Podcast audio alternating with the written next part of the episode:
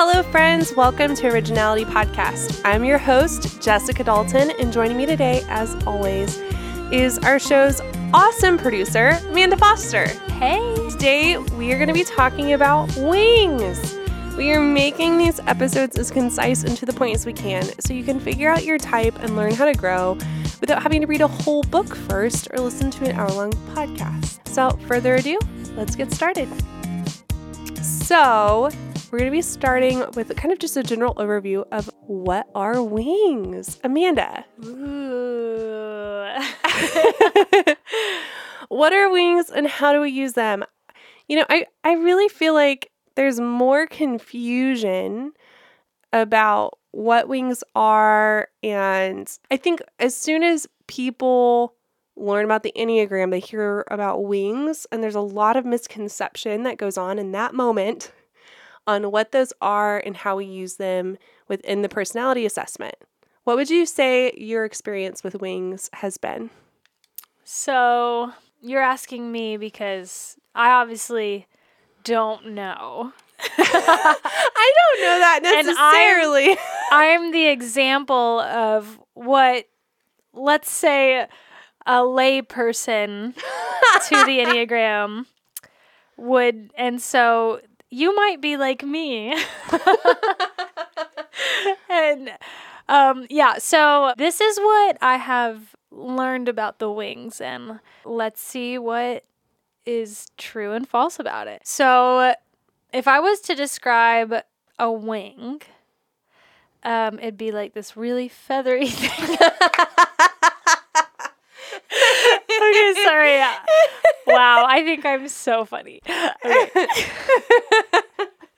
Aren't those the things that they put on the plane that makes it fly or something? Oh, they're like on ducks and chickens and things. Um, okay.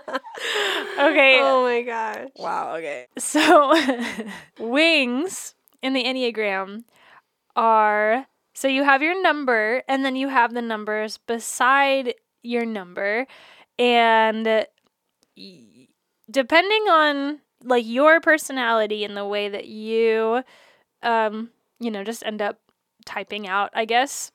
Did I just term that? typing yeah, out? that works. the way wow. I like it. Uh, so the way that you um, yeah, your personality fits is that you're going to, I guess, lean to one side is what I've learned. This is what I think. I don't know if this is right. So you're gonna lean to what like one side. So s- let's say I'm a three, and but I'm I ca- I feel and again I don't. We just went over the the numbers, but I still don't know a lot. So like I I'm I'm a pretty like in my emotions person and very artsy and um really love just processing and thinking and feeling everything. So I feel like I lean towards a 4 wing. Mm-hmm. Um but I'm 3, like I'm motivated by you know the things that motivate the 3 which is love from receiving love by like affirmation and the things that I accomplish and things like that. So, but I feel like I have a four wing, so I like lean towards uh, the thing beside the the number beside mine. But I'm also very confused about the wings because I thought that, well, I don't know. I feel like I'm also in the middle because I feel like I also lean towards the two a lot because I also feel worth by if I'm needed by people. So Yeah. I feel like I'm in the middle. So I don't know. okay, so I I feel like you did such a wonderful job explaining that. Thank you. And you were a lovely example.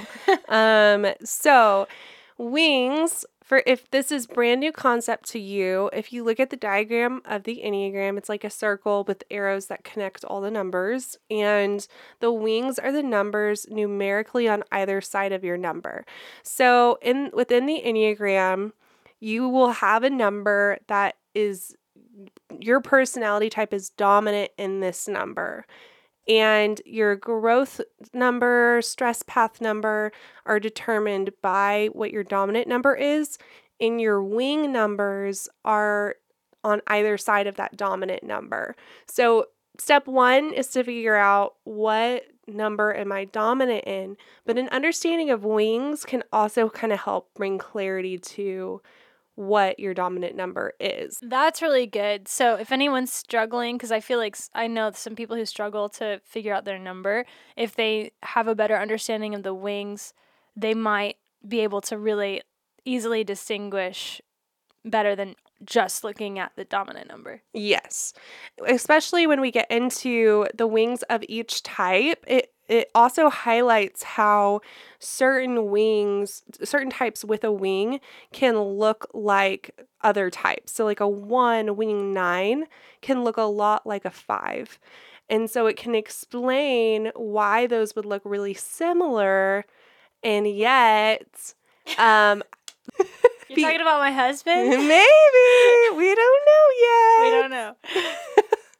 but be be able to kind of dial in on like what is the motivation here and whether the difference is between a one one wing nine or nine wing one and a five and why do those look similar and different and so being able to understand that can be really helpful so the way wings work is really subjective to who's teaching the enneagram unfortunately. Um, and that's why there's so much confusion on this topic because different teachers use the wings differently. So if you're listening to a podcast episode by Ian Cron, he's going to define it differently than if you Google the Enneagram and you come up with um, the Enneagram Institute they have like whole personality descriptions for each wing type. And so they treat it as a whole subgroup of the personality that's like a category. They're going to say that you have a wing that you're dominant in, and that is going to um, significantly alter what your personality type looks like. And that you're not going to identify with the other wing you're just going to have one. And and really and I, I i point those out because that's really how most people are encountering the enneagram right now is through a podcast or through googling it and whatever website comes up. But those people all different all the different people that talk on the enneagram have kind of their worldview that they're inserting on it and their interpretation of the tool that they're inserting on it. So i literally was reading a book about uh uh how somebody was like, this is how this teacher defines the wings. I take a different slant. This is why this is going to come out really vague. I'm going to I'm basically going to tell you my interpretation of wings, how I've seen them just in interacting with people and talking about personality, but it's really up to you. Yeah. And that's actually a really good point to circling back to a much earlier episode when we talked about the history of the Enneagram and everything, and just how much it does just naturally change because. I mean, just like anything that's so like it's not like a solid it's a, idea. It's yeah, it's a theory. It's yeah. It's, the enneagram is this thing that we talk about, and it's about our feelings and personality. Like it's not a solid. There's no. It, there's observations about people. Yeah. And I I love having conversations with different people um, to get kind of what how they relate to it, how they interact with it, because I think everybody's perspective is different. And it, I learn things from people about the personality assessment because because people are so different and unique. And I think um, that's one of the things I love about the Enneagram is it isn't in this box in all these categories that is a little bit open to interpretation and I can continue to learn as I go, as I am coaching people, as I'm interacting with people, and as I'm growing in the Lord and seeing other people grow in the Lord. Okay, so I'm gonna go ahead and transition into yeah. kind of this is this is how I interpret wings. This is how I've come to understand wings from what I've studied. So you know, we we all have wings, which are the numbers numerically on either side of our dominant number. And some people have really strong char- personality characteristics of one of those numbers, one of those wing numbers. And so when somebody says, I'm a seven wing eight, they are saying, I am a dominant number, type seven. My personality is dominant in seven characteristics. But I also have a lot of characteristics of type 8, and that really flavors my number. That really changes what my number looks like. My personality looks different than just the typical 7 description because I have a lot of qualities of this personality as well. So it's basically being able to say, like, I relate to a lot of this, and this makes my personality look different for this reason.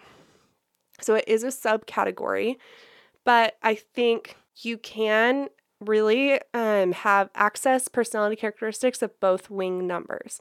I think a lot of times people do.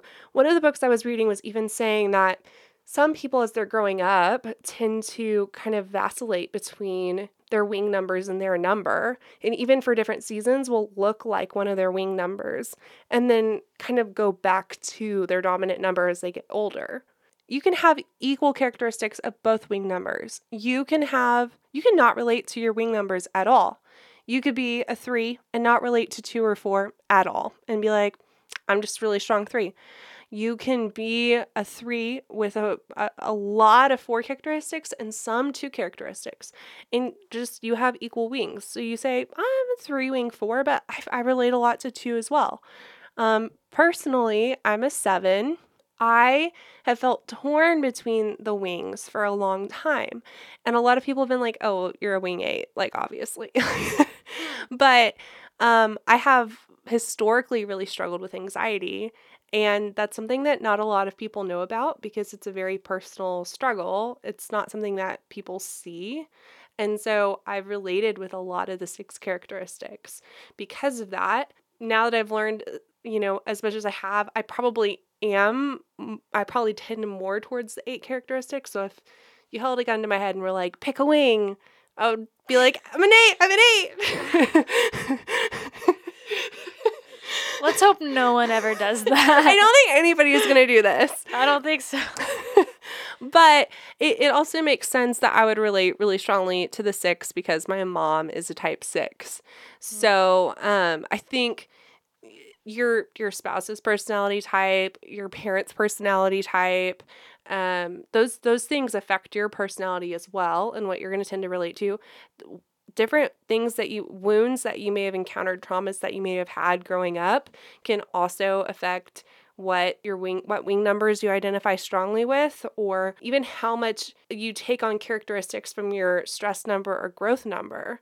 And so that's why I say I've said in a lot of our episodes like we can all learn from all of the types because we we do depending on how you grew up or what your parents number was or what your wounding is there may be something for you in each of the numbers that you become aware of. There's self awareness there that you take on that characteristic and you weren't aware of that before. And so, really, the dominant numbers, they represent tendencies that we all tend towards to some extent, but some people like a really that's like their main struggle in life. So, like type one, they, they have a, a loud inner critic. Well, lots of people, lots of different personality types can probably relate to having an inner critic. But for ones, overcoming that is like one of the hardest things they're ever gonna face in their life and in their inner growth journey, like in their healing journey. You know, twos, they help. They have this subconscious, like, I'll care for you, so you'll care for me. I think at different points in our lives, lots of different people, lots of different personality types can tend towards that. Lots of people can take on three characteristics and feel like, you know, I'm going to change my behavior and how I look so people will like me because people will like me for what I achieve or what I accomplish or how I look, not for who I am. I think lots of people struggle with that, but the type 3 is going to struggle with that more than anybody else. So we can all learn from all the numbers is kind of my my main point there. And so with the wings, it's a variation of the personality because the Enneagram is not in a box because our personalities are not one dimensional. We are so multifaceted as humans, and we are also unique. There are endless variations of personality type within the Enneagram framework, which is one of the things that I love about it. So, as we go into these, these are the characteristics of a one wing nine or a one wing two or a two wing one, and we kind of we break that down a little bit. I would encourage you to not view it as categories, but maybe just a tool to help you identify what your dominant number is and maybe learn from some of the other numbers that are maybe your wings. Maybe there's blind spots there that you're not aware of, or maybe that is just another way of looking at your personality and how the God has uniquely made you. That's it for today. Tune in next week for our Type 1 Wing episodes. I'm so grateful for those of you who have been listening and sharing. If you love this episode or if you learned something today, leave a review on iTunes, follow us on Instagram at Originality Podcast or at my personal Instagram account at Jess Loves Personality, and make sure to subscribe so you don't miss a thing. I'd like to close out our time together with a quote from C.S. Lewis No man who bothers about originality will ever be original. Whereas if you simply try to tell the truth, you'll become original without ever having noticed it. Until next time.